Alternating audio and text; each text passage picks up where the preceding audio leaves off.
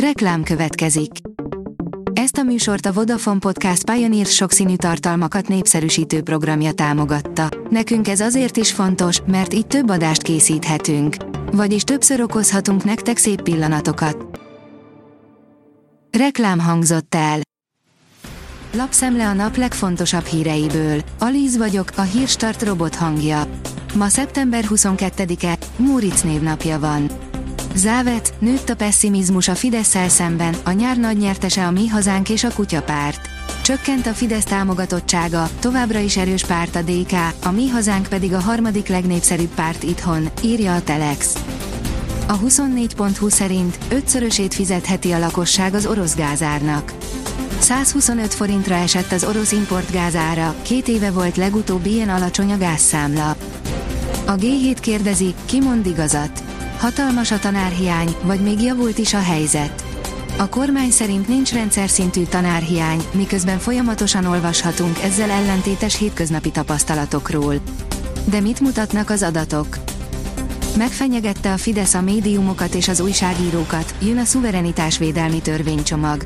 Oroszországban egy ideje idegen ügynöknek minősítenek egyes médiumokat. Most valami egészen hasonló elképzelés őszi érkezése sejlik fel Kocsis Máté Fideszes frakcióvezető csütörtöki szavai alapján Magyarországon is, írja a Média 1.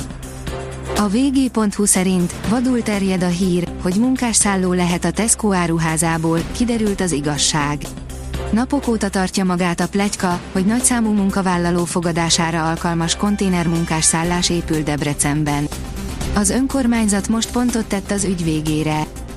A 444.hu írja, Nagy Márton belevegtette, hogy megint hozzányúlhat a kormány az üzemanyagárakhoz. A miniszter szerint senki sem tehet az inflációról, de azért egy kicsit megint beszólt Matolcsééknak. A Noise oldalon olvasható, hogy Oktoberfest csodájára járnak a pincérnőnek, aki 13 korsó sört visz ki egyszerre. Minden évben rengetegen vesznek részt az Oktoberfesten, a hatalmas tömeget pedig gyorsan és ügyesen kell kiszolgálni. Évek óta keringenek videók arról, hogyan tudnak elképesztő mennyiségű literes korsót kihordani a pincérek a vendégek számára, így idén sem maradtunk ilyen felvétel nélkül. Háború Ukrajnában nem szólalhatott fel Zelenszky az USA kongresszusának együttesülésén. A képviselőkkel tartott találkozón Zelenszky nagy hatótávolságú lövedékek biztosítását kérte, és hogy fogadják el az ötödik segélycsomagot Kievnek 25 milliárd dollár értékben, írja a Hír TV. Itt már bevezették az eurót, napi árfolyamon értékesítenek.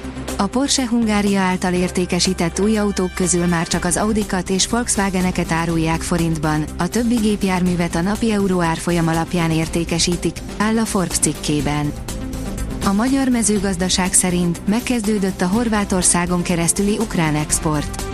Ukrajna elkezdte horvát kikötőkön keresztül exportálni a gabonáját, hogy az orosz blokád miatt használhatatlan fekete-tengeri kikötői ellenére is növelje kivitelét.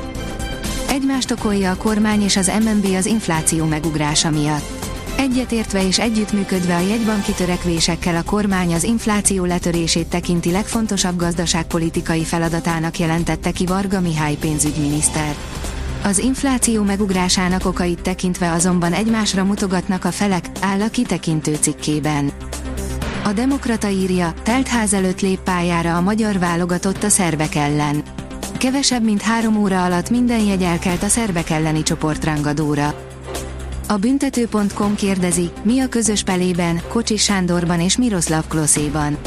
Mindhárman elképesztő fejes gólokkal szórakoztatták a közönséget. A német változatuk Uwe Siller volt, a Velszi John Charles, a spanyol Carlos Alonso. Milyen kontextusban használták először a fejelés kifejezést a futballtörténelemben?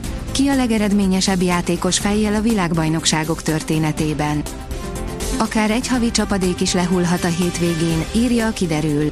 Péntek estétől egy mediterrán ciklon alakítja hazánk időjárását többfelé okoz kiadós esőzést. A Dunántúl déli felén, illetve a Bakonyban akár 60-70 mm eső is lezúdulhat. A Hírstart friss lapszemléjét hallotta.